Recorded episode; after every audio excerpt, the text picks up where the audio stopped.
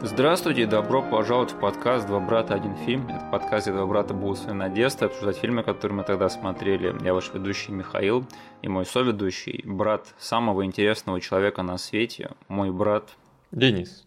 Пожалуйста, поставьте нам лайки везде, где можете, и все отсылки, которые будут вам непонятны, будут прописаны в описании к этому эпизоду на YouTube. Подписывайтесь на наш канал, вступайте в нашу группу ВКонтакте. А сегодня мы будем обсуждать фильм под названием «Мушкетер» 2001 года. Читали трех мушкетеров или там, не знаю, смотрели другие фильмы. Это, короче, все то же самое, только в миллион раз унылее. Ты уверен, что это то же самое? На самом деле, это закономерный вопрос. Я рад, что ты его задал, потому что, конечно же, не совсем, но мы во всем еще разберемся. Э, но для начала я бы хотел тебя спросить, Денис, э, скажи, ты помнишь хайп, который вертелся вокруг этого фильма во времена, когда он выходил? Знаешь, готовясь к этому выпуску, Мгм. вспоминая все, что в детстве творилось у меня связано с этим фильмом, я начал реально думать о том, что весь этот хайп я придумал сам себе. И никакого хайпа на самом деле не было, и только я почему-то э, ждал этот фильм и хотел его очень сильно посмотреть. Мгм. Потому что я помню, рекламы на телеке очень часто шли. Да, И когда сейчас я этот фильм смотрел, я был очень удивлен а, тому, что я очень много вещей просто помнил, потому что они промелькнули в этом рекламном ролике. да. И, ну, получается, окей, тогда я этого хайпа словил. Но вот был ли он а, такой масштабный и такой э, выходящий, по сути, за рамки нашей семьи, я не знаю. Но что бы ты там ни придумал, это распространилось на меня, потому что я тоже запомнил вот этот вот хайп, который длился, наверное, минут пять Мгм, до того, как фильм вышел, и все коллективно этот фильм обосрали и сразу же забыли. мгм. И мне вот какое-то время буквально казалось, что это прям самый важный фильм на свете, что это следующий «Гладиатор». Вот как все мне не давали покоя тем, что они э, любили «Гладиатора», как они его пересматривали, какой-то крутой фильм. У меня было предчувствие, что это будет следующий такой же. И я помню в свое время даже переборол свою неприязнь к историческим фильмам и там украдкой как-то его посмотрел. И, если честно, меня это как-то удивила вот волна того хейта в сторону этого фильма, которая даже до меня докатилась, потому что я сразу же начал слышать, насколько всем этот фильм не понравился, кто его ждал, возможно, даже от тебя. И я как-то не увидел этого в том фильме, что мы взяли на прокат, если честно. То есть, да, я такой, ну да, драки какие-то смешные тут, как-то странно, диковато смотрятся в историческом сеттинге. Но ничего сверхкриминального я там, если честно, не увидел. И вот после вот этого вот гиперхайпа и потом полнейшего антихайпа, который тоже, если честно, длился не очень долго, а, я не слышал, чтобы хоть вообще кто-то вспоминал этот фильм, ну, по сути, вот до сих пор. А, Слушай, ты когда вот посмотрел это кино, и вот э, словив тот хайп, ты прям разочаровался, ну, совсем-совсем, как все остальные? Или это все таки произошло постепенно, и что ты начал осознавать, что этот фильм на самом деле, это чем, чем он является? Не, я сразу после первого просмотра, конечно же, не понял, что из себя представляет этот фильм на самом деле. Я все-таки на какой-то вот этой тяге, да, этого рекламного ролика и а, какого-то куража я все-таки подумал, ну норм, окей, Мгм. типа прям дикого удовольствия я это от просмотра не получил, ну этот фильм можно типа записать а, в мой лист вещей, которые посмотрел, и не жалею а, об этом. Мгм. Подумал, ну окей, типа, драчки прикольные, а, про которые, типа, весь рекламный ролик на самом деле а, говорил, и это был на самом деле единственным крючком Да. для того, чтобы меня поймать и заставить смотреть этот фильм. И в детстве я такой подумал, ну ладно, окей, я на самом деле, наверное, не ловил какого-то сильного диссонанса от того, что у нас, по сути, исторический сеттинг, и челы там кунг-фу знают, да, что на самом деле очень многих там, не знаю, взрослых могло отпугнуть, и они могли с лицом what the fuck смотреть весь этот фильм. Я тогда знал, что я иду на фильм, в котором, типа, будут драки нестандартные, я их в каком-то виде получил, и я сказал, ну окей, ладно, типа, это не большое событие, но я и не пожалел, что я его посмотрел, и с тех пор я этот фильм не вспоминал. Угу. Ну и, конечно же, не знаю, как у тебя, но вот мне даже не потребовалось пересматривать этот фильм, чтобы много лет спустя так сесть и подумать, ах да, тут фильм про мушкетера, он, скорее всего, был не очень хороший же, да? Угу. Потому что даже по одним воспоминаниям так думаешь. Это был исторический фильм, где там главный герой Д'Артаньян и мушкетеры знали кунг-фу. Звучит как-то по-дурацки. И именно таким способом он и попал в список фильмов, которые я все-таки пожалел, что я посмотрел, а не наоборот. У тебя было так же, или, возможно, ты пересмотрел этот фильм как-нибудь, нет? Не, я его не пересматривал. Мне просто реально хватило того материала с одного просмотра и сотен раз пересмотренного рекламного ролика в детстве, чтобы со временем рефлексировать на тему этого фильма и понимать, что, блин, кому вообще пришла в голову эта идея? И с каждым годом я все больше и больше ругался на этого чела, который в свое время, там, к 2001 году подошел с этой идеей все-таки снять этот фильм. Я потом, блин, чел, мне очень жалко э, вообще э, тебя, что ты, во-первых, придумал эту идею, потом, потом еще воплотил, и там, по сути, весь мир над тобой посмеялся. О, да, но знаешь, возможно, оно все того стоило хотя бы ради того убойного рекламного ролика. Я помню, он у нас на какой-то кассете был, и там еще вот такая пафосная музычка играла, там это Д'Артаньян с Тимом Ротом прыгали по лестницам, и там был момент, когда Д'Артаньян такой скачет на лошади, кричит один за всех, и там мушкетеры, которые вот стадо за ним едет, да, целая армия мушкетеров, они тоже доставали свои шпаги, и все хором отвечали ему, и все за одного. Блин, я бы хотел вот этот вот фильм посмотреть, если честно. Я даже этот ролик нашел, посмотрел, он, кажется, да. сейчас лежит, э, возможно, это он лежит на кинопоиске, э, как самый первый трейлер проигрывающийся у этого фильма. Угу.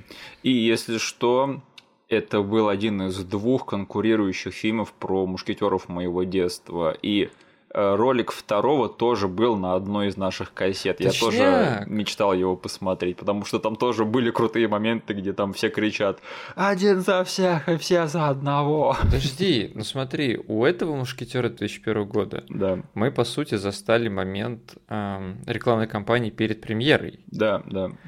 А, а вот второго фильма какой год выхода? 93-й. А, ну мы совсем типа проморгали, скорее всего. Вот получается хайп у нас долетал только из-за того, что мы могли на кассете этот фильм увидеть. Ну понимаешь, просто в 93-м году, когда этот фильм выходил в американские кинотеатры, выходить в Россию ему было некуда, да. Ну да. Поэтому это скорее была вот эта вот волна, когда на VHS догоняли все то, что они проворонили в 90-е. Угу. Поэтому там на лицухах выходили вот все это, все, что вышло в Америке за этот период 90 когда у нас на кинопрокате царил полный дикий запад. Да. Получается, какое-то короткое время был фанатом этой вселенной. Ну, типа того. И я не помню, чтобы я прям сильно-сильно фанател, но я помню, что мне хотелось посмотреть вот этот вот фильм с Кифером Сазерлендом и Крисом О'Доннеллом угу. про мушкетеров. И я никак не мог нормально его сесть посмотреть, не мог его нормально поймать. Где-то там урывками видел его по телевизору, но полностью так и не посмотрел. А, и если что, это еще одна из трех экранизаций про этот мушкетеров, которые вышли очень-очень близко друг к другу. Вот там 93-й это фильм с Гифером Сазерлендом, потом там лет через пять, по-моему, вышел фильм Человек в железной маске. Угу.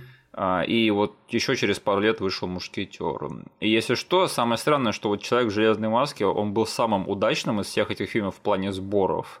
И он же даже основан не на оригинальных трех мушкетеров, он основан на романе сиквеле угу. трех мушкетеров. Поэтому я не знаю, вот все когда экранизируют мушкетеров, они обычно кидаются вот на первую, да, это новеллу, где там Д'Артаньян и все дела, как он, как он знакомится с мушкетерами.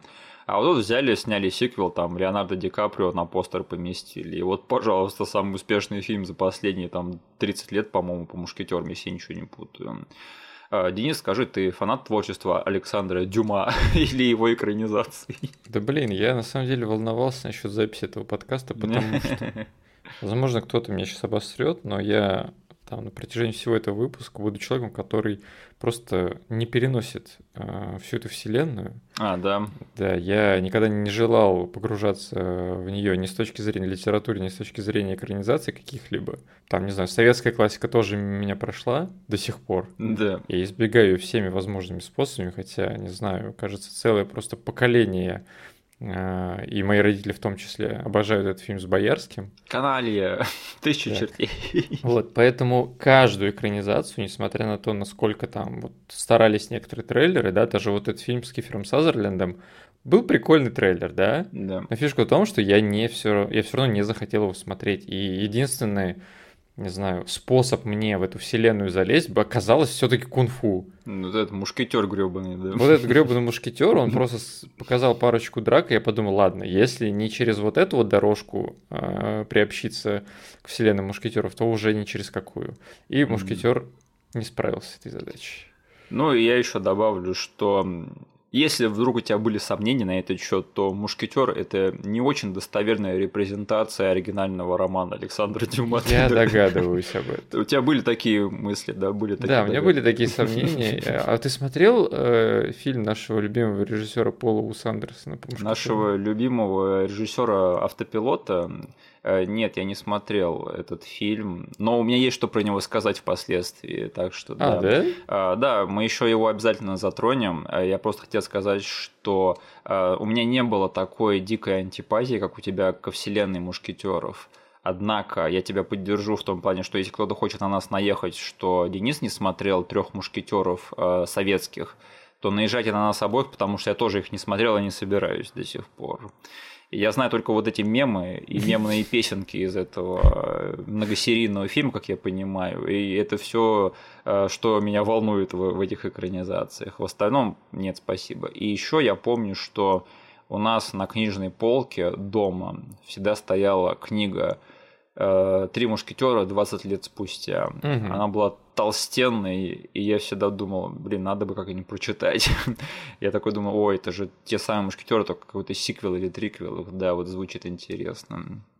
Странно, что, кстати, ты испытывал прям какое-то, не знаю, а, отторжение от всего этого дела, потому что, ну, меня хотя бы интересовало вот на уровне фильма с Кифером Сазерлиным, да и вообще такая тема мушкетеров, мне кажется, что-то прикольное во всем этом есть. А Я до сих пор, да, по дефолту вот этот вот именно сеттинг исторический не переношу. То есть фильму надо, надо очень сильно постараться, чтобы заставить меня, во-первых, его смотреть, Мгм. если он происходит в тот временной период и примерно вот в тех странах, да, Англия, Франция, Испания.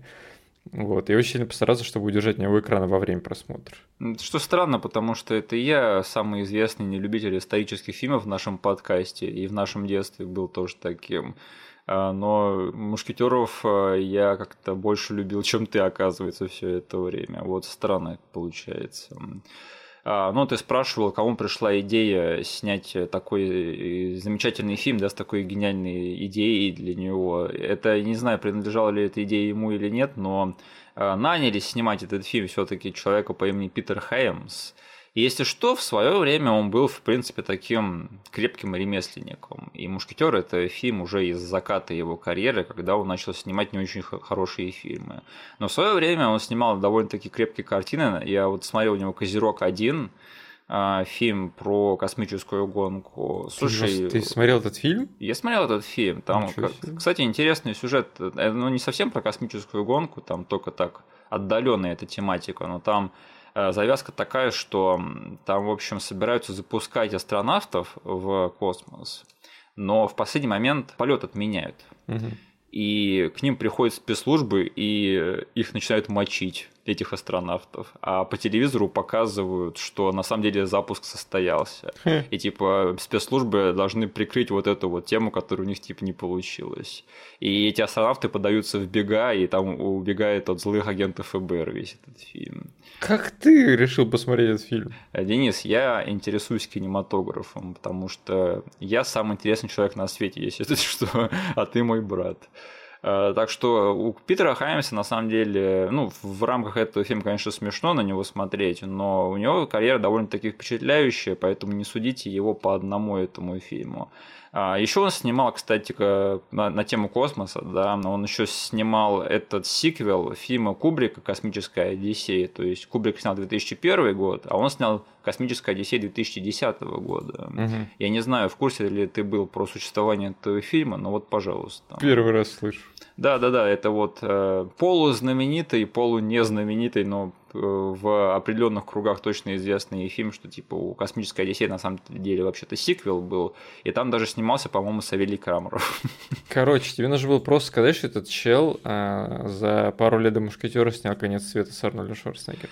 И вот так мы и приходим к тому, чем он занимается уже в закат своей карьеры, да, то есть он снял «Патруль времени», который кому-то нравится, а кто-то его до сих пор не смотрел, как, например, я Конец света со Шварценеггером и фильм «И грянул гром». Да, да. Вот я помню в свое время я хотел посмотреть этот фильм, а потом присмотрелся и перехотел. Что интересного во всем этом э, деле? На самом деле, вот Питер Хайм снял, а сценаристом фильма выступил Джин Квинтана соавтор фильма «Заряженное оружие 1» с Эмилио Эстевизом и Сэмюэл Л. Джекс. Тот, тот самый пародийный фильм? Тот самый пародийный фильм на франчайз «Смертельное оружие». Ну, конечно, кого брать, этот, писать серьезный исторический эпик да, про мушкетеров, адаптировать Александра Дюма? Конечно же, чувака, который написал «Заряженное оружие». Он еще и снял его, оказывается. А, он еще и режиссером был. Да. А, ну, жалко, что он не снял самого мушкетера, да, видимо, что-то потерял потерялось в переводе между сценарием и конечной лентой, конечно же. Но это все не столь важно, потому что в списке создателей есть другое ключевое имя, да, которое очень-очень так жирно подчеркивают даже в самих титрах этого фильма. Я не знаю, заметил ты или нет, но должен был вроде бы заметить. Э?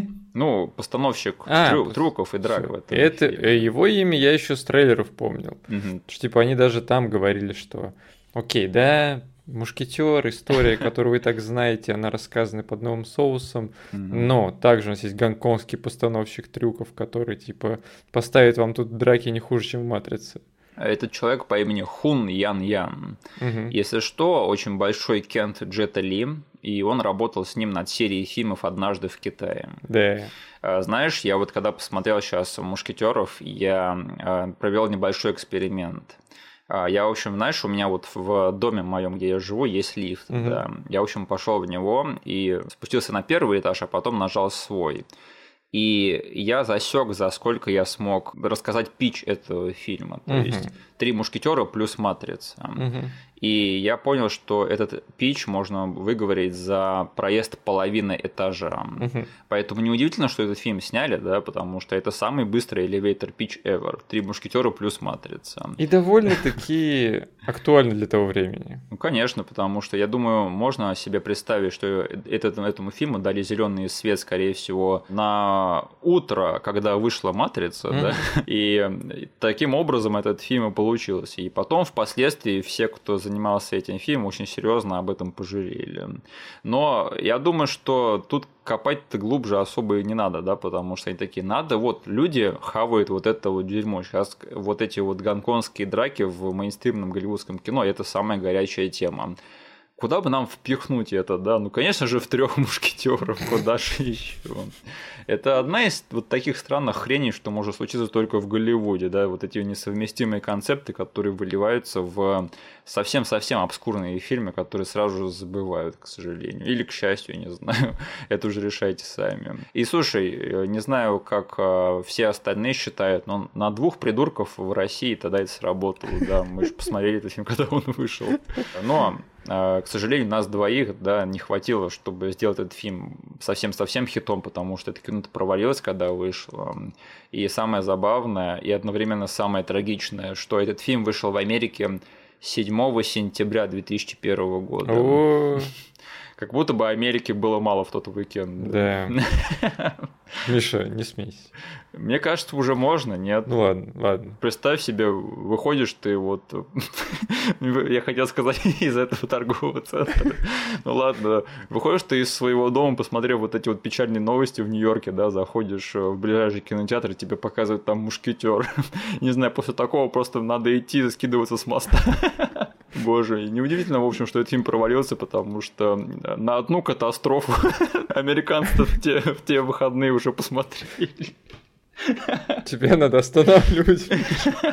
Слушай, ладно, с антиамериканским настроением сейчас в России, мне кажется, мы только лайков сейчас наварим, да, уже можно как бы. Слушай, ты считаешь, что еще рано шутить про 11 сентября? Мне кажется, уже все, кто мог, это уже сделали. Ну, кстати, да, даже сами американцы гораздо раньше начали это все делать. Вот тем более. А, слушай, Денис, скажи, мы сейчас издеваемся над этим фильмом уже, хотя не говорим о нем посредственно, но скажи, ведь года были добры к фильму «Мушкетер», да, он хорошо сохранился, он, он смотрится намного лучше, чем в те времена, потому что люди, которые тогда его смотрели, критики, они просто не поняли этот фильм, да. Денис, расскажи, какой крутой на самом деле фильм «Мушкетер» 2001 года. Я, я ненавижу себя за тот ответ, который я тебе дал примерно месяц назад.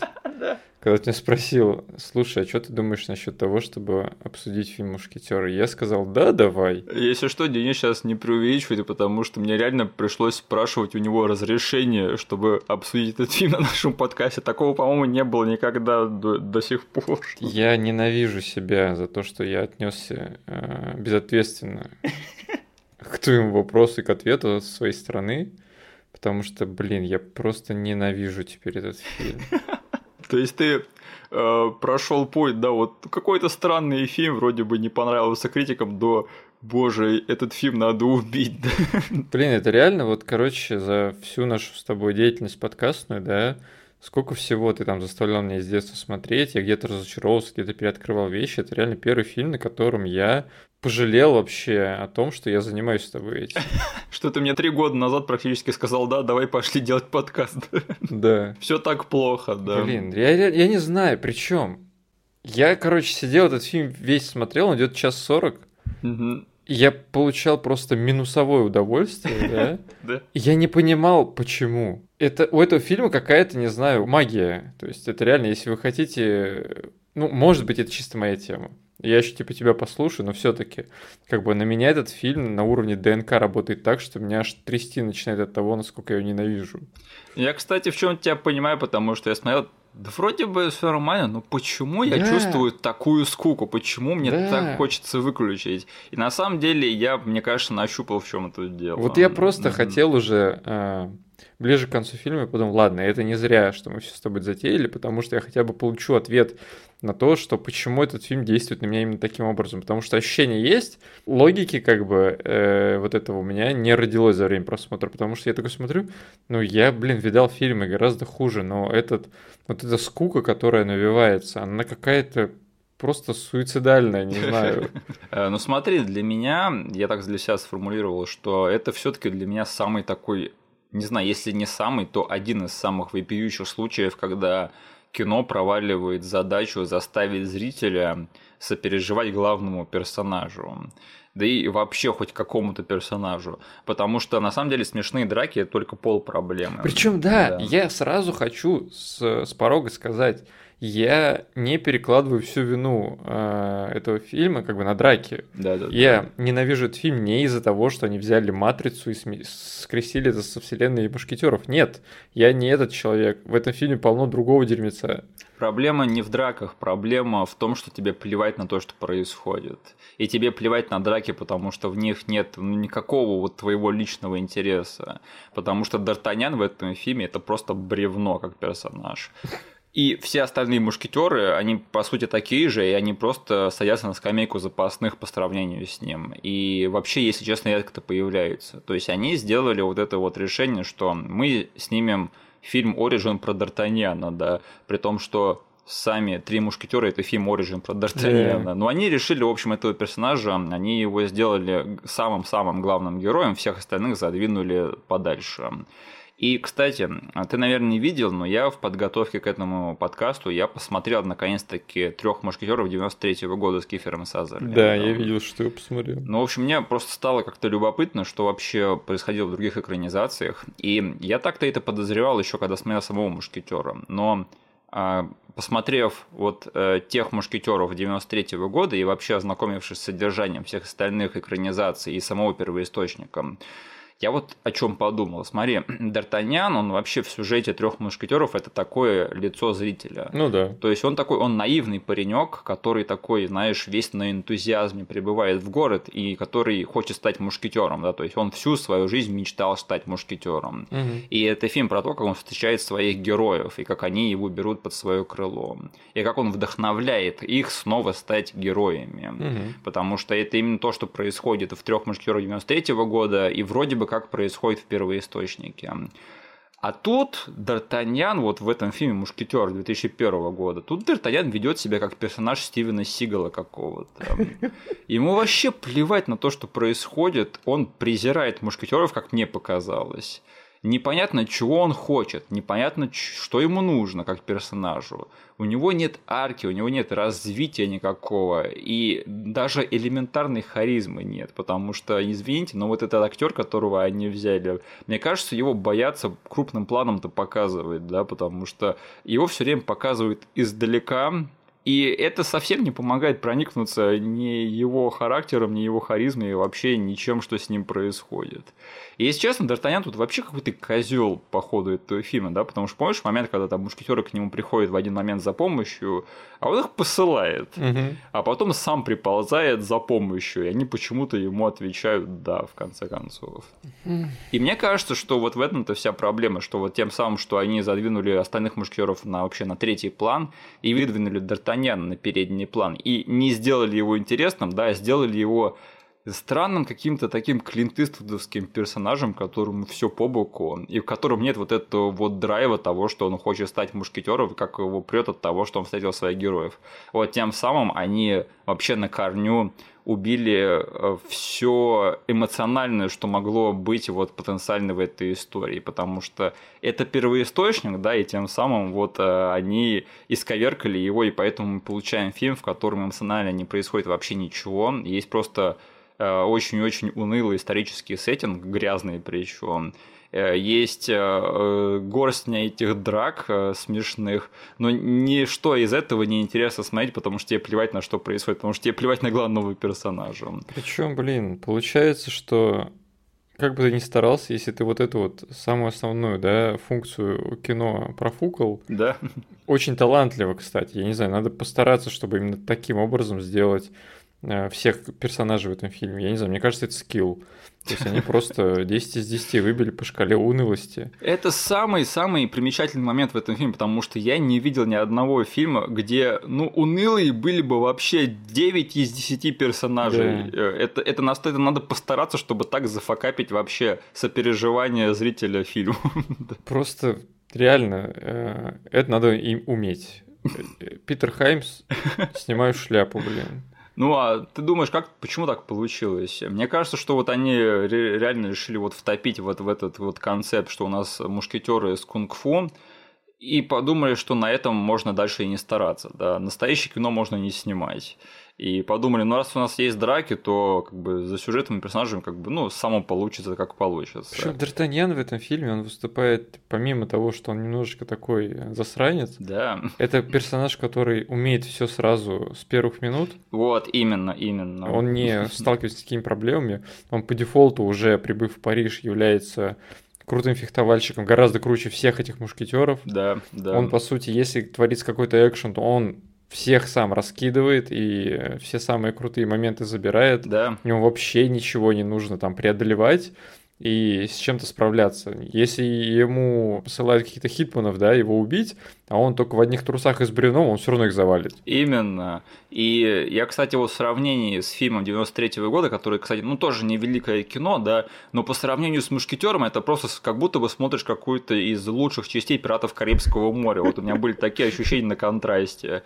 Но даже там Д'Артаньян, он хоть и такой типичный а, представитель такого жанра, типа путь героя, да, у него там тоже соблюдено, что он далеко не самый лучший боец в этом фильме, но он очень самоуверенный. Угу. И в конце а, вот финальную драку со своим заклятым противником Рашфором, он ее проигрывает. Угу. И он ее выигрывает только благодаря тому, что ему везет. Там. Поэтому вот это вот абсолютно не соблюдено в Мушкетере, что вот Д'Артаньян, он какой есть, крутой в самом начале фильма, он вообще ни на йоту не меняется за все, э, что происходит в этом кино. То есть не в, там, не в физическом, то есть не в поверхностном плане, не во внутреннем. То есть с ним вообще ничего не происходит. Все, что у нас есть, это вот эти вот странные какие-то дико унылые, просто до боли в зубах э, эти сцены с королевскими страстями, и грязный, никому не нужный, заплывший мушкетеры, да, которые, опять же, вот в этой вот сцене, когда, знаешь, вот Д'Артаньяна есть в этом фильме момент в стиле там слева, да, из Мстителей. И это вообще великолепно выглядит, когда он там скачет якобы один на финальную схватку, и там приходит целая орда этих мушкетеров. Он скакал, короче, всю дорогу к этому замку и не знал, что у него там за спиной целая армия, что ли, скакала тоже. Причем это супер эпичный момент. Да. Но этот чел относится к нему как, блин, ну, мне пофиг, типа, пришли вы, не пришли, я все равно собирался штурмовать этот замок, и я бы, скорее всего, один штурманул его. Да, да, потому что он Д'Артаньян, мы знаем, какой он крутой, да. Ему и не нужны эти, на самом деле, мушкетеры. И почему они приходят к нему на помощь, тоже непонятно. Он просто как стоял один, смотрел на этот замок с одним лицом. Эти челы вышли у него из-за спины, целая армия, блин. Он с этим же лицом и остался, с этим же лицом пошел на штурм. В общем, я думаю, если бы они хоть чуть-чуть поработали вот над этим элементом, хотя бы чуть-чуть добавили персонажам харизмы, да, возможно, бы взяли другого актера и какое-то развитие бы им дали, то этот фильм он бы воспринимался, ну, далеко не так убого, как он сейчас воспринимается, потому что э, он бы воспринимался хотя бы на окей, да, но угу. то, как в итоге получилось, это, конечно же, просто э, вопиющее, просто исключительно плохое кино получается. Причем мы с тобой вообще не затронули, да, вот эту вот легкую дорожку, по которой я там почитал э, лайтово всякие отзывы в интернете и рецензии, да? Да. Что народ в первую очередь ругает? А, что вы сделали с сюжетом? Это нифига не Дюма. Мы это с тобой вообще не затронули, а уже обосрали фильм, да? Да. Как я уже говорил, э, очень многие плюются от того, какого черта тут Д'Артаньян знает кунг-фу. Пофигу нам на кунг-фу, блин. Если бы фильм был э, хороший, мы бы с тобой и сказали, ну и пофигу, кунг-фу и кунг-фу. Если бы там был нормальный главный герой. То есть, по сути, все ругают несоответствие там персонажем из-за первоисточника, сюжета и какого-то черта э, знания боевых искусств, которые не соответствуют географии. Не-не, у нас качественный подкаст, Денис. Мы с тобой углубляемся в кино, да, мы с тобой знаем, о чем говорим. Тут просто такой, знаешь, либо мискас, либо они неправильно написали персонажа, потому что вот на такого стоического персонажа реально надо было брать какого-нибудь Стивена Сигала, да, ну, грубо говоря. Ну, причем, да, вот ты говорил, да, по сути, персонаж, который с самого начала крутой, не сталкивается с какими преградами. И такие фильмы тоже есть. Да, просто надо брать ну, нужного актера, который сможет добавить какого-то сока вот этому персонажу, в то, как он говорит реплики хотя бы, вот так. Для вот. того, чтобы мы, как зрители, кайфовали от того, насколько он крут. Да. У меня вообще да. не получилось этого э, на протяжении всего хронометража. А вот Джастин Чемберс, он такой актер, который должен играть наоборот такого наивного и неопытного Д'Артаньяна. Mm-hmm. Вот если бы ему дали что сыграть, да, то это бы смотрелось не так бы убого. Но вот это вот несоответствие вот материала и актера, которого они взяли, ну вот, пожалуйста, получается, что получается. И если честно, я даже вот, у меня не вопрос, зачем они так исковеркали Дюма. У меня скорее вопрос, почему это три мушкетера?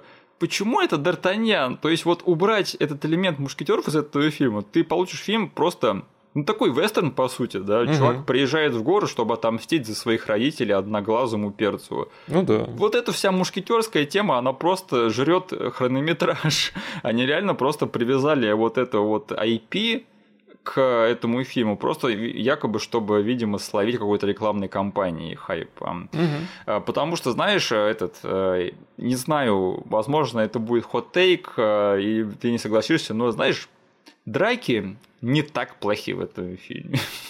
Я видел похуже. Э, я так скажу, про драки я думал отдельно какое-то обсуждение с тобой вести. Ну, я просто предлагаю сейчас и начать. Короче, сначала да. я подумал, боже, какая же это хрень. Потому что здесь есть, как я видел драки, я разложил их для себя на два, по сути, больших куска, которые замиксованы тут да там. У нас есть, когда камера стоит очень далеко и показывает общим планом, что творится, и там явно какие-нибудь азиаты э, творят акробатическую фигню. Э, в шляпе такой, которая все лицо закрывает. Да, да, да. А, на бочках прыгают, там сальтухи мутят, всякое такое. Иногда ты прям видишь, что это совсем не Джастин Чемберс и совсем не Тим Рот прыгают. Вот, и пофигу, короче. Вот эта тема, она забавная. Да. У меня вообще проблем нету. Там видно, что челы скилловые, умеют, типа, прикольные какие-то штуки поставить.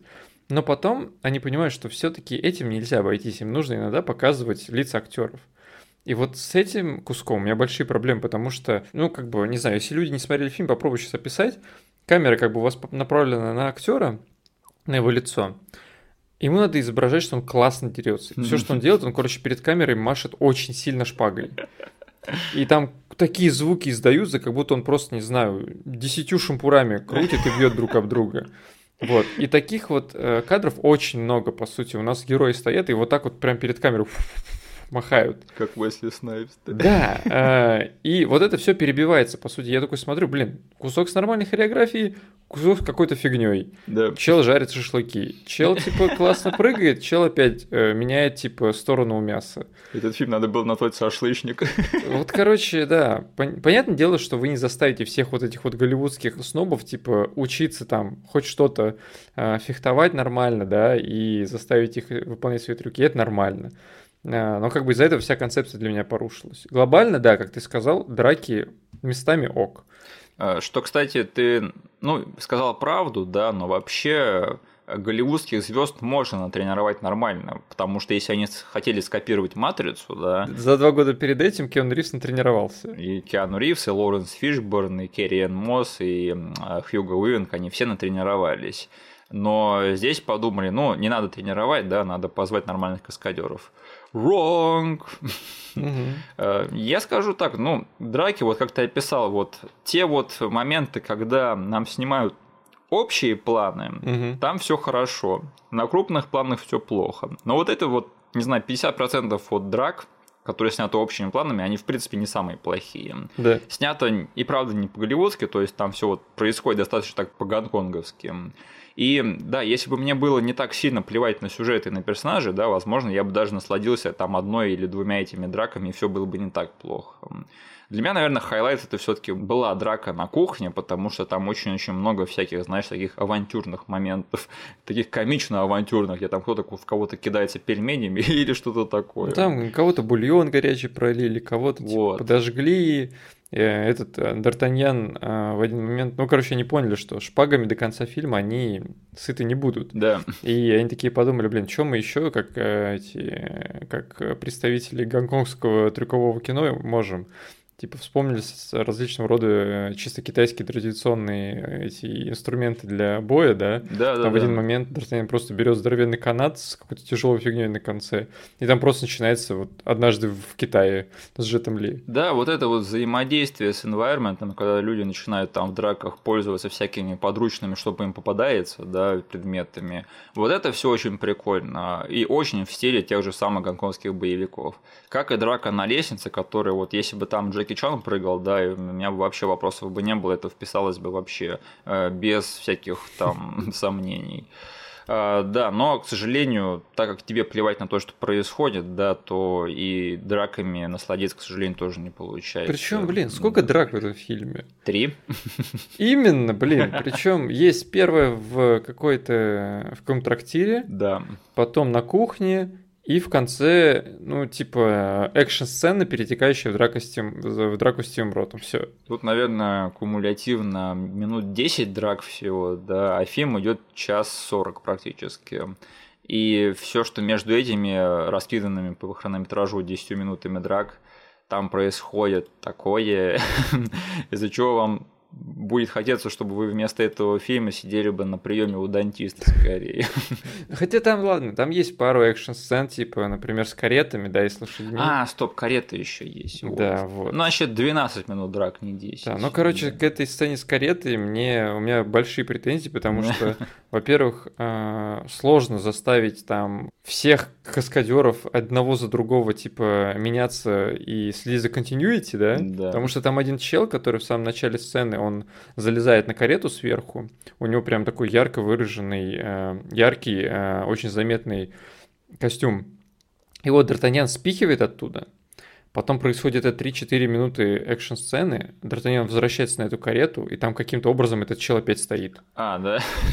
Потом э, различного рода вещи, вроде там, э, например, Д'Артаньяну нужно очень классно сделать обратное сальто, ударить чела, который стоит наверху, чтобы он слетел к чертям с этой кареты.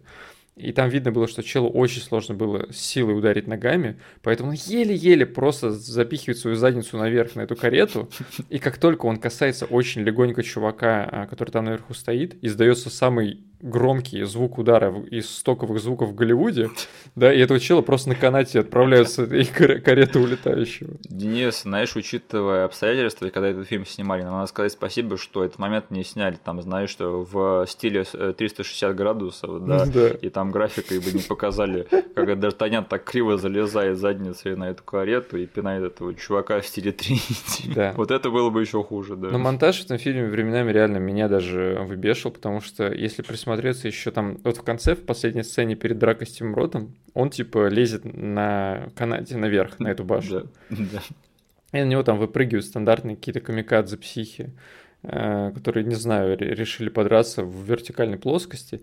И там все плюс-минус, ну ладно, окей, в концепте этой сцены вписывается и идет нормально своим чередом. Он отрезает там веревки кому-то, кто-то падает, он сам падает, хватается за другую. Но если присмотреться к тому, как он по итогу оказался в этом окне, там самая, одна из самых ужасных монтажных склеек, которые я когда-либо видел. Он, короче, вот реально в один момент он на половине пути, а потом он за две монтажные склейки буквально за секунду оказывается на самом верху, потому что не поняли, что, ой, черт, что-то у нас нету материала для того, чтобы показать, как он последнюю половину проходит. Денис, ты не должен задумываться над такими вещами, тебе должно быть слишком интересно смотреть, чтобы все это замечать. Да, я уже не знал, чем себя развлечь, я просто уже курсор двигал на, на таймлайн смотреть, сколько там до конца осталось. Блин, просмотр этого фильма, это, конечно, было испытание такое Сколько осталось? 40 минут? Черт подери. Я еще просто такой сажусь, думаю, блин, о, классно, фильм 100 минут идет. Будет веселенькая поездочка коротенькая. Так, сколько как осталось? же я ошибался. 99, чё? Знаешь, я вот о чем подумал еще. Мне кажется, этот фильм, он мог дожать вот эту вот дурку по части гонконгских драк, то есть сделать весь фильм просто полнейшим фарсом. Мне кажется, это было бы прикольно, потому что, знаешь, вот тот фильм, который есть, тут такое ощущение, что драки снимал один режиссер, а весь остальной фильм другой. Угу. Видимо, потому что именно так и было. И вот один режиссер вот снимал вот эти вот залихвастские гонконгские там боевичные драки, а второй снимал такую смертельно серьезную драму про вот королевские страсти во Франции, про мушкетера, который хочет там отомстить за своих родителей. И я когда я смотрел, такой думаю, боже, я помню, как я посмеялся над историей рыцаря два года назад, когда мы ее обсуждали, за то, что тот фильм подмигивал современному зрителю. Но вот по сравнению с мушкетером, конечно, история рыцаря это просто выглядит как шедевр. Угу. И если бы они вот с, с самого начала, раз они выбрали вот этот вот вектор смешных драк, да, то почему бы весь фильм не сделать комедией, а такой откровенной откровенные, да, где вот э, есть все вот эти анахронизмы, но которые, по крайней мере, весело смотреть. Но нет, они почему-то решили сделать именно вот это вот совмещение, типа гонконгские драки и смертельно серьезный исторический эпик. Видимо, для всех фанатов Гладиатора. Причем это мачится с твоей шуткой в самом начале, да, что на самом деле сценаристом это был чел, который написал заряженное оружие. Видимо, они просто недопоняли, да, да что за кино он написал. Возможно, он реально написал прям вообще такую пародию на Дюма. Да.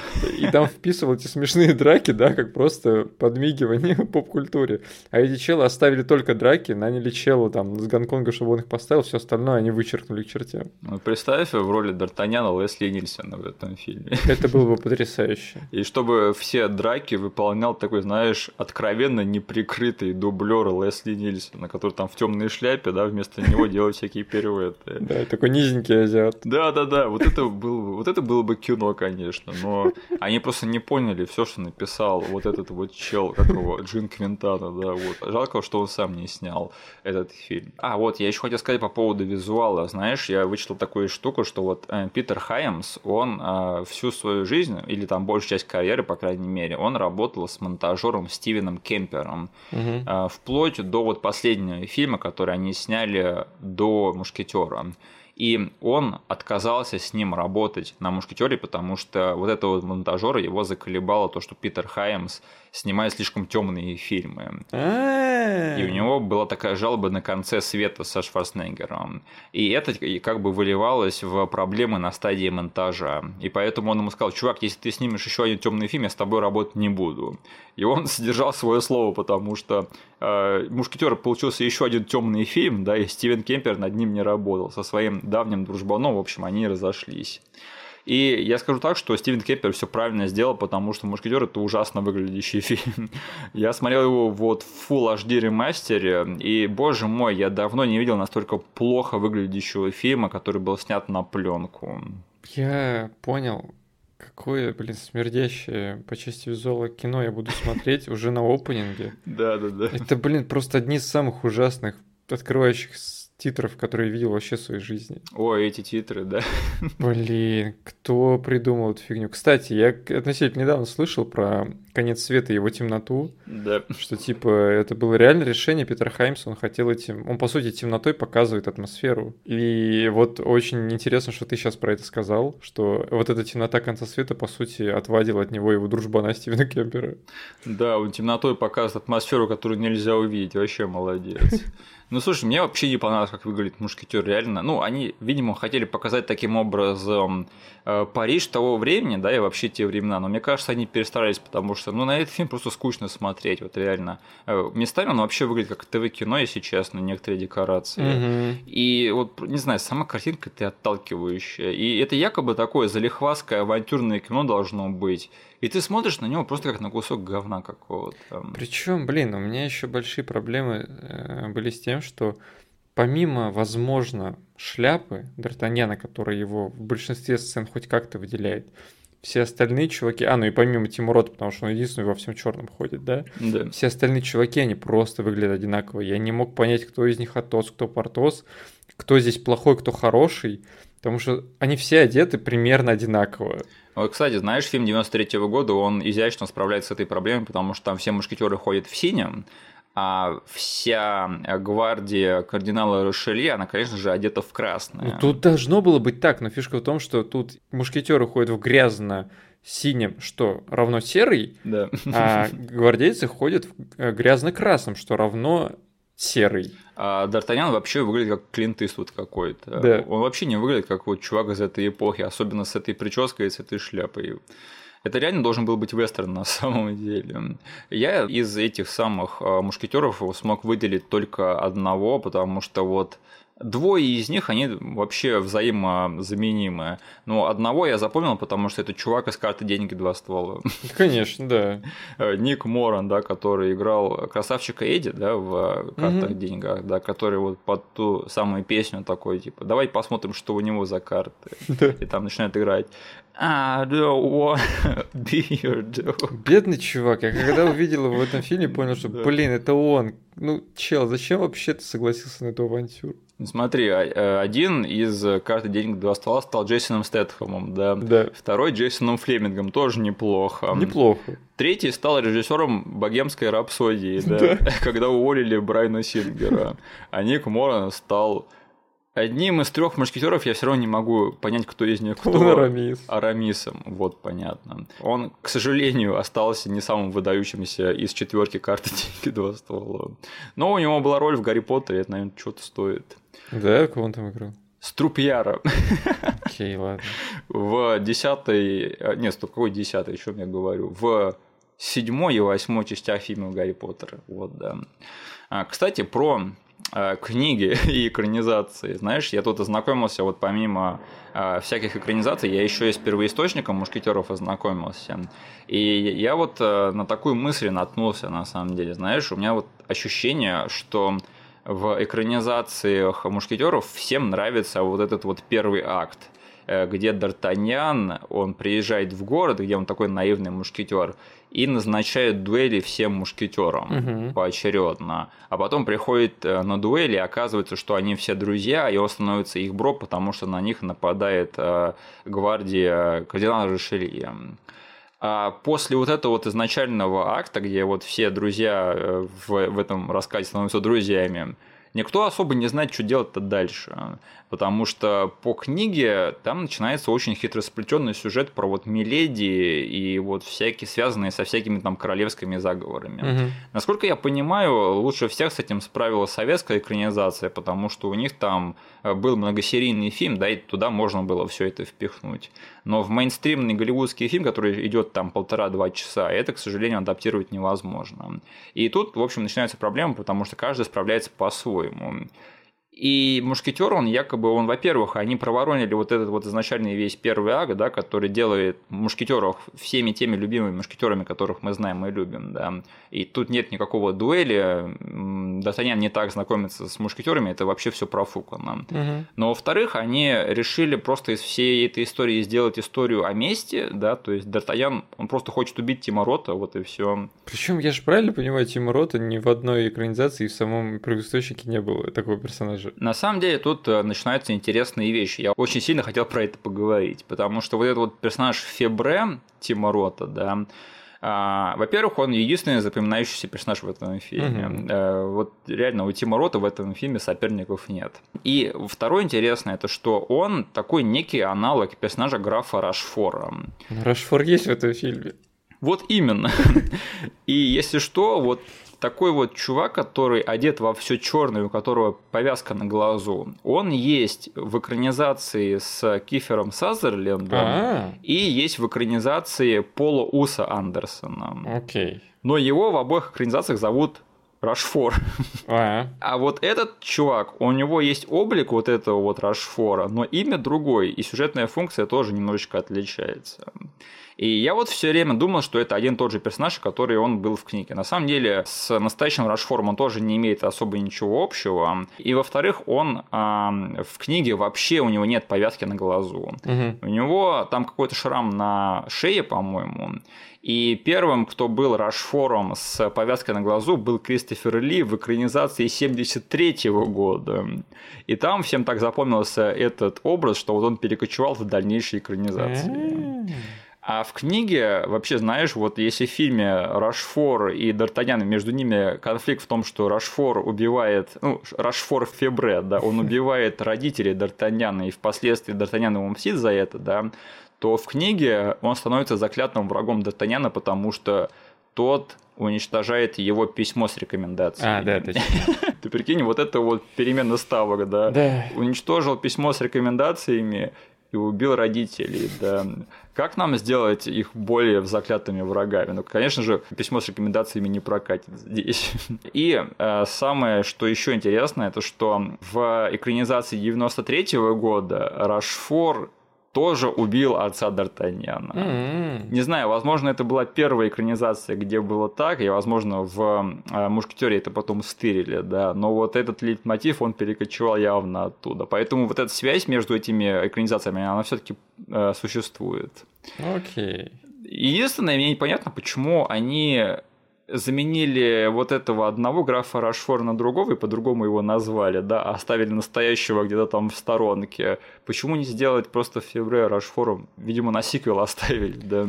А, потому что, да, я такой подумал, когда уже, ну, лайтовый research, мне было интересно вообще, был ли такой чел в первоисточнике, я смотрю, окей, все сходится, и все там говорят про то, что Фебре равно Рошфор. Он потом да. смотрю такой, ну у вас есть Рошфор. Именно.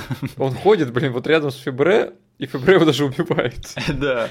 А, его же даже не оставляют на сиквел, да, его да. убивают. Это, это такая обманка ожидания для истинных фанатов трех мушкетеров, что ли? Я не знаю. Ну, если что, в 93-м году Фебре Рашфора сыграл Майкл Уинкот, э, актер, который сыграл топ-доллара в Вороне. Mm. Да. А в 2011 году в фильме Пола Уса Андерсона Рашфора сыграл Матс Микельсон. Звучит неплохо, да? Да? Э, все три крутых актера, которые умеют круто играть злодеев. Я уверен, они все были светлыми пятнами в э, своих фильмах. Еще интересный факт, что в книге впоследствии Д'Артаньян и Рашфор вообще становятся друзьями в конце. Ну так, конечно, это же еще всего лишь письмецо порвал. И это можно простить. И там в конце говорится, что они сражались в нескольких дуэлях и в конце концов стали дружбанами, и один менторил другого. А в фильме они заклятые враги, один убил родителей другого, и на этом построена вся вообще сюжетная часть. Э, к чему были эти нудные сцены про дворцовые страсти, я не понимаю. Опять же, возможно, для сиквела. Может быть, у тебя есть лучшие теории, чем у меня, если они есть, высказывай. Нет никаких теорий, это фильм отстой. А у тебя есть теория по поводу того, как карьера Тима Рота пережила планету обезьян и мушкетер? Потому что я так подумал, чувак, блин, вообще, он своим талантом столько пережил, да, потому что Он, кстати, отказался от Гарри Поттера и роли Северуса Снейпа ради планеты обезьян. Да-да-да, и потом еще и Мушкетер вышел. Неудивительно, да, что когда ему предложили невероятного Халка, он такой, да, ребят, я возьму вообще за что угодно, пожалуйста. Блонский звучит нормально, давайте. Который, кстати, сейчас возвращается в Шихалке, я не знаю, в курсе ты или нет. Ура, Денис, у нас, у нас лето рота, понимаешь? А чё, чем он потом камбэкнул после этого? После Мушкетера? Э, реально, что ли, Халком больше не было ничего? Ну, понимаешь, э, Тим Рот не то чтобы такая звезда А-класса, а, да, которая хедлайнит Он же своим сериалом вернулся. А, у него был сериал, да, где он играл доктора Лайтмана да. и не доктора Хауса. И просто, не знаю, Тим Рот это характерный актер, да, не то чтобы он звезда какая-то, поэтому он просто после вот этих двух провалов продолжил играть в своих там независимых фильмах на вторых ролях и в конце концов стал в более узнаваемых проектах, вот и все. Угу. А, слушай, я один пожал над этой концовкой. Блин, ты имеешь в виду то, как по итогу Д'Артаньян чпокнул Тима Рота? И как сразу же, короче, вообще без каких-либо разговоров там кроссфейдом на церемонию награждения типа все закончилось. Блин. Там причем вот этот вот фейт, он использовался еще до этого в один момент, когда я чуть ли не засмеялся, когда Д'Артаньян типа тусит с... Э, как ее зовут, блин? С Миной Сувари, короче. Ой, Мина Сувари в этом фильме. Вот, он тусит с ней на озере, а, идет купаться, на них там нападают. Ее Франческа зовут, вот. Да. Короче, ему стреляют в плечо, он ныряет под воду, ее хватают, и они такие, э, что делать?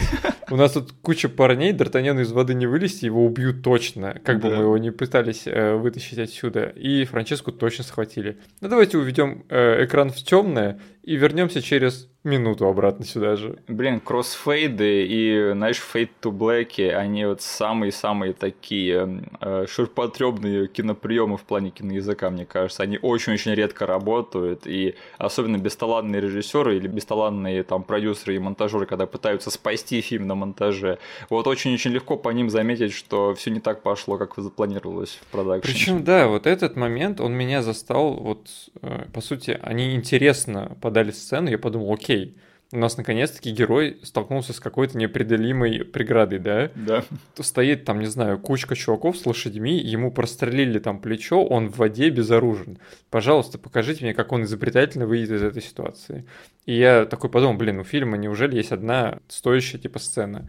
И нифига подобного. Затемнение. Затемнение его спасет.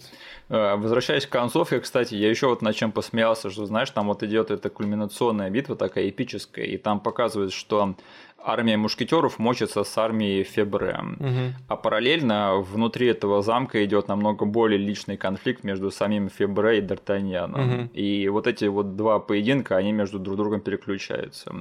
И в один момент нам перестают показывать то, что происходит вокруг замка, вот эту угу. вот эпическую битву, и сосредотачиваются только на Д'Артаньяне и Фебре. И так проходит минут, наверное, 5-10, как мне показалось. Угу. И как только, как только Д'Артаньян убивает Фебре, все мушкетеры, которые мочились э, за пределами замка, они такие заходят, как будто бы все, что Кстати, там да. происходило, оно как бы уже не важно. Там же не, не показали, как они захватили этот замок, грубо говоря. Не-не, и последний когда нам показывают их вот драку вокруг замка, там такая, знаешь, распаленная битва, что там далеко все далеко от конца все, и там как бы непонятно, кто еще победит.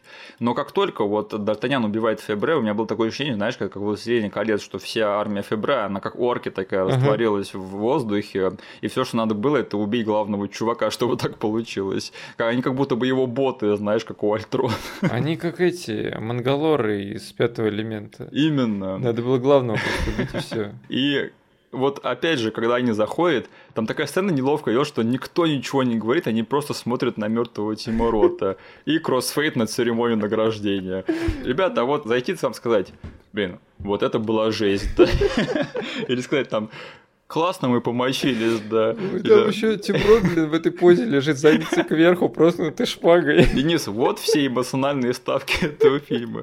Они, стоп, тут даже не кроссфейт, они просто переключаются между одним кадром на другой. Там от мертвого Тимрота задницей кверху. На вот эту вот библейскую картину на, на потолке этого дворца, боже мой, этот фильм прекрасен. Ладно, обсуждать его веселее, чем смотреть. У меня еще просто были вообще большущие вопросы к тому, я до конца не понимал, понимает ли герой э, этого Тима Рота, кто такой Д'Артаньян. Типа знал ли он, что он убил его родителей? Потому что, по сути, э, он сразу к нему испытывает какую-то неприязнь, как только он уже взрослый в Париже появляется, и они начинают там пересекаться тут да там. Да. Он говорит просто, что он неконтролируемый, он такой-то, секой-то, я его убью, убью по сути, у этого чела в биографии относительно недавно есть случай, когда ему паренек э, порезал лицо по имени Д'Артаньян, да, да, да. у которого он убил родителей. И тут, короче, внезапно э, э, паренек, который мечтал стать мушкетером, у которого отец бывший мушкетер. Появляется человек, который И тут появляется человек, которого зовут ровно так же, он хочет стать мушкетером. И этому человеку понадобилось реально кучу времени для того, чтобы все еще не понять это. Он пошел типа к главному этому мушкетеру, да, и сказал: Слушай, чел, так скажи мне, кто такой Д'Артаньян? И в конце фильма он говорит ему, что да, Д'Артаньян — это Д'Артаньян. Не, это точно другой Д'Артаньян. Блин. Д'Артаньянов же много во Франции, да. Там Д'Артаньян должен был в конце прийти такой к Тимуру, говорит, ты забрал все у меня, я даже не знаю, кто ты такой. Да. И там, знаешь, упущенный момент, чтобы вот эти... Я клянусь, скорее всего, в сценарии Джина Квинтана так и было, когда эти мушкетеры приходят, наверное, смотрят на мертвого Тиморота, они такие приглядываются и думают такие, а что мы вообще сюда пришли? Этот чувак там не хотел помогать, а мы зачем-то пришли ему на помощь. Не знаю. Ну, видимо, помочились, да, было, было забавно получилось. блин. Денис, скажи, мы какие-нибудь моменты интересные забыли обсудить? В этом фильме есть Каюс бонус. Я думал, ты об этом скажешь или нет. А, но вот друг Д'Артаняна, да, который его спас после смерти его родителей и воспитал его, это тот самый Каюс бонус из Астерикса и Обеликса против ЦС. Слушай, хоть одного французского актера они наняли, да, а тут только британцы и американцы. Да, и это Зоран из экстремалов. Кто? Зоран из экстремалов, помнишь, на вертолете летал? Стоп, это он там был, что ли? Да. Блин, слушай, оказывается, этот актер-то у нас наследил в детстве. Я был его рад видеть, я обожаю Каюса Бонуса. Как его там швыряли Астерикс и Обеликс между друг другом, до сих пор не забуду. С ним связан один момент, который э, со знаком минус можно записать опять в кредит этому фильму. В этом фильме есть не одно, а целых два не выстреливших э, чеховских ружья. Так. Есть очень неловкая, типа, сцена в том, что сначала вот этого чувака, какого планше, да, зовут? Планшет. А, да, его а, берут в заложники в первой потасовке. Да. А, Д'Артаньян все, конечно, разруливает, но в конце он говорит ему, типа, чё, какого черта ты придуривался? Ты же мог его уделать сам. Он такой, да, я, но не хотел, типа, как-то мешать тебе проходить твой тест. Да? И достает две пушки. И он очень странно, типа, проходя, никто на него в этот момент не смотрит, он как будто в бок в камеру такой достает две пушки из, из, из рукавов, да? А, да-да-да. Стреляет, ну, типа, мысленно нам показывает их и обратно убирает и садится. Я такой, окей. Это два засетапленных чеховских ружья. Да. Сколько раз он еще доставал их по ходу фильма? Ни разу. Э, блин, а ты прав. Это, кстати, немножечко ты еще хуже сейчас сделал этот фильм в моих глазах, чем он был до этого. Я такой думал, блин, офигеть, Кайус Бонус в один момент с двух рук кого-то пристрелит. Может быть, это такой обман ожидания, что типа мы знаем, что это чеховское ружье, а оно, оказывается, не чеховское. Да, ружье. иди в задницу фильм с такими обманами. Черт тебя подери, фильм, да. Ну и я еще раз хочу сказать, насколько отстойно слили Тима Рота. Чел просто хотел скользить по лестнице вниз. Э, слушай, эта сцена на лестницах не так уж плоха, да. Она но... неплоха, но то, как она заканчивается, я такой думал, блин, все что ли? Э, да. Я не знаю, чего ты от него еще хотел. Но он злодей в этом фильме. Он должен был умереть. Знаю подвесить его, выкинуть в окно, кинуть его на провода электрические, скинуть на него отбойный молоток. Ничего такого не додумались, к сожалению. Понимаешь, там должен был вот этот вот мотив того, что там кадры пересекаются. Темрот, да, да, задницы кверху на лестнице и библейская картина, которая следует дальше.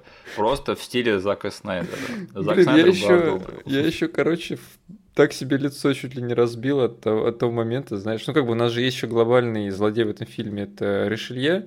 Типа злодей. Да, он там мутит всякую фигню, из-за него да. Тимрот пошел э, Роук, все дела, и в конце он приходит, ближе к концу он приходит Д'Артаньян и говорит, типа, усмири моего цепного пса, и, по сути, Ришелье остается в этой вселенной живой-здоровый, его никто не дискредитировал, да? Да. Но нам нужно каким-то образом что-то сделать между Д'Артаньяном и Ришелье. И, блин, он м, такой кринжовой сцене, на награждении он ему шепчет на ухо «Хайль Гидра», блин. «Хайль Гидра». Да, он говорит, я приду за тобой спи неспокойно, держи мушкет у себя под подушкой, хи-хи-хи. Ребята, 21 год прошел, а мы сиквелы с Ришелье так и не получили. Да. Где Ришелье наносит ответный удар, я не понимаю. Да. А, что-нибудь еще? Нет, все, не хочу. В этом фильме есть криповый родственник у Франчески. Противный мужик, ненавижу его. Вот, я хотел про это поговорить, что, знаешь, вот в обоих экранизациях трех мушкетеров, которые я посмотрел за последнюю неделю, есть момент, где женский персонаж представляет нож к причиндалам чувака, который к ней пристает. М, Вот э, здесь есть момент, когда Франческо так делает со своим дядей, вот. Дядя, да. Вот это отвратительно, конечно. А, И в фильме с Крисом О'Доннеллом есть момент, где то же самое делает Миледи Де Винтер, а, когда к ней пристает, я уже не помню кто, но он точно так делает, и там тоже представляет нож к причиндалам какого-то чувака. А, Я не знаю, это, видимо, клише такое, да, вряд ли это элемент из фильма, из книги, точнее, которую они адаптировали. Это типа надо показать сильного независимого персонажа. Ну как еще? Конечно же, надо представить нож к одному месту мужчины. Прочитай книгу, расскажешь. А, Ты первый, Денис, по Мгм. старшинству тебе полагается. А, и еще момент, который меня смешил даже в детстве, единственный такой полусмешной момент, когда, когда они идут по канализации и обсуждают крокодилов. И там два мушкетера такие оборачиваются за спиной, типа, тут реально есть крокодилы, что ли? Ну, Она прикольно. Ну, это один из светлых моментов этого фильма, а, когда они говорят, что есть крокодилы, а, типа, слава богу, впереди идет Д'Артаньян, а потом он говорит, крокодилы обычно нападают со спины. Да, да, И да. эти двое такие... Я помню, я посмеялся с этого момента еще в детстве, и сейчас меня он тоже порадовал, как единственный такой светленький момент юмора во всем этом царстве уныния. Да, в детстве я еще смеялся над моментом, когда Арамис и Портос э, сидят там одни в комнате, Арамис тренируется, и Портос ему говорит, типа, у тебя паршивая защита. Подходит, типа, Д'Артаньян в эту комнату, они болтают, болтают, и перед уходом он говорит, паршивая защита, и Портос начинает очень сильно смеяться. Э, Знаешь, вот э, это ошибка, которую совершил этот фильм. Они задвинули мушкетеров на второй план. Да, вот когда они появляются все-таки, они все-таки привносят жизнь в этот фильм. Блин, реально, да, оба смешных моментов связан с, с мушкетерами. Вот мало мушкетеров, мало хорошего фильма в этом плохом фильме. А, и еще, да, э, когда я смотрел этот фильм, вот опять же, по странной иронии судьбы, я, в общем, переключаю с HDMI на ТВ, и у меня там идет ТВ-1000. Угадай, какой фильм там ушел? Боже, мушкетеры Пола Уса Андерсона? Да, Серьезно? да, да, это получилось очень-очень странно. И знаешь, я никогда не смотрел этот фильм, никогда им не интересовался и вряд ли посмотрю. Ну вот по сравнению с этим мушкетером, то, что я там увидел, даже без звука, да, это такой, блин, укол адреналина сразу же был, потому что там какие-то яркие краски, что-то происходит, там что-то летает, какой-то корабль в небе. Я такой, блин, неужели мушкетеры Пола Уса Андерсона не так уж и плохие? Блин, по сравнению с этим фильмом, мне кажется, любая экранизация будет выглядеть выгодно.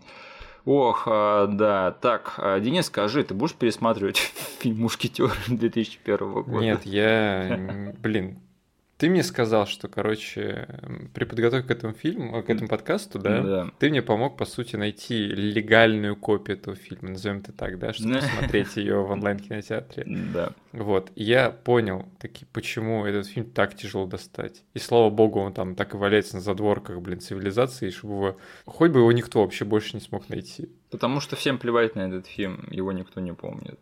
Да. И я, конечно же, тоже не буду пересматривать фильм «Мушкетер» 2001 года, потому что, к сожалению, этот фильм, он даже недостаточно нелепый, чтобы над ним поржать-то адекватно. Скучно. Да, его недостаточно хорошо написан и сыгран, чтобы считаться за что-то серьезное. Он реально просто скучный и унылый, и это просто унылое говно с парой дурацких, нелепых художественных решений, которые сейчас смотрятся очень-очень смешно. Ох, Disappointed. Я надеялся, что это будет истерически плохой фильм, но это оказался просто унылый плохой фильм. Да. Ну что ж, Денис, тогда, а, раз мы с тобой закончили с мушкетером, давай тогда перейдем к следующей рубрике нашего подкаста и финальной закрывающей. А именно к нашей еженедельной э, рубрике апдейта новостей по Half-Life 3. Угу. Новостей нет. Угу. Ну, надеемся, что завтра, может быть, Valve что-нибудь расскажет нам. И это была ваша еженедельная рубрика апдейта новостей по Half-Life 3. Мгм. Э, Слушай, я хотел тебе сказать спасибо еще. Я вот тут монтировал эпизод по черепашкам ниндзя прошлой недельный. Мгм. А, И знаешь, мы когда вот записываем эпизод, что-то там мне запоминается, но большая часть забывается, и я там вспоминаю на монтаже уже. И да, я забыл, что ты там упоминал, что Кейси Джонс похож на Фила Коллинза, и я очень сильно пожал на монтаже, когда я дошел до этого момента.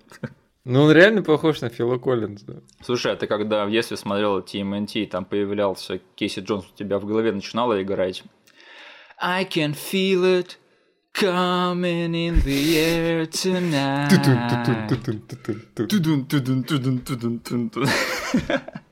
Это единственная песня Фила Коллинза, которую я знаю. Да ладно. Ну, не считая там саундтрек как Тарзан, вот, да, да, но из таких э, Фила Коллинзовских песен я больше ничего не, не вспомню. Угу. А, ну, ты не вспоминал эту песню в детстве, да? Нет. Ты не знал ее, скорее всего. Еще не знал. Еще. Ну, жалко. Еще не смотрел «Мальчишник в Вегасе». Денис, а скажи, что ты смотришь? Я посмотрел наконец-таки фильм, который ты советовал мне, наверное, сколько? Полгода, больше назад.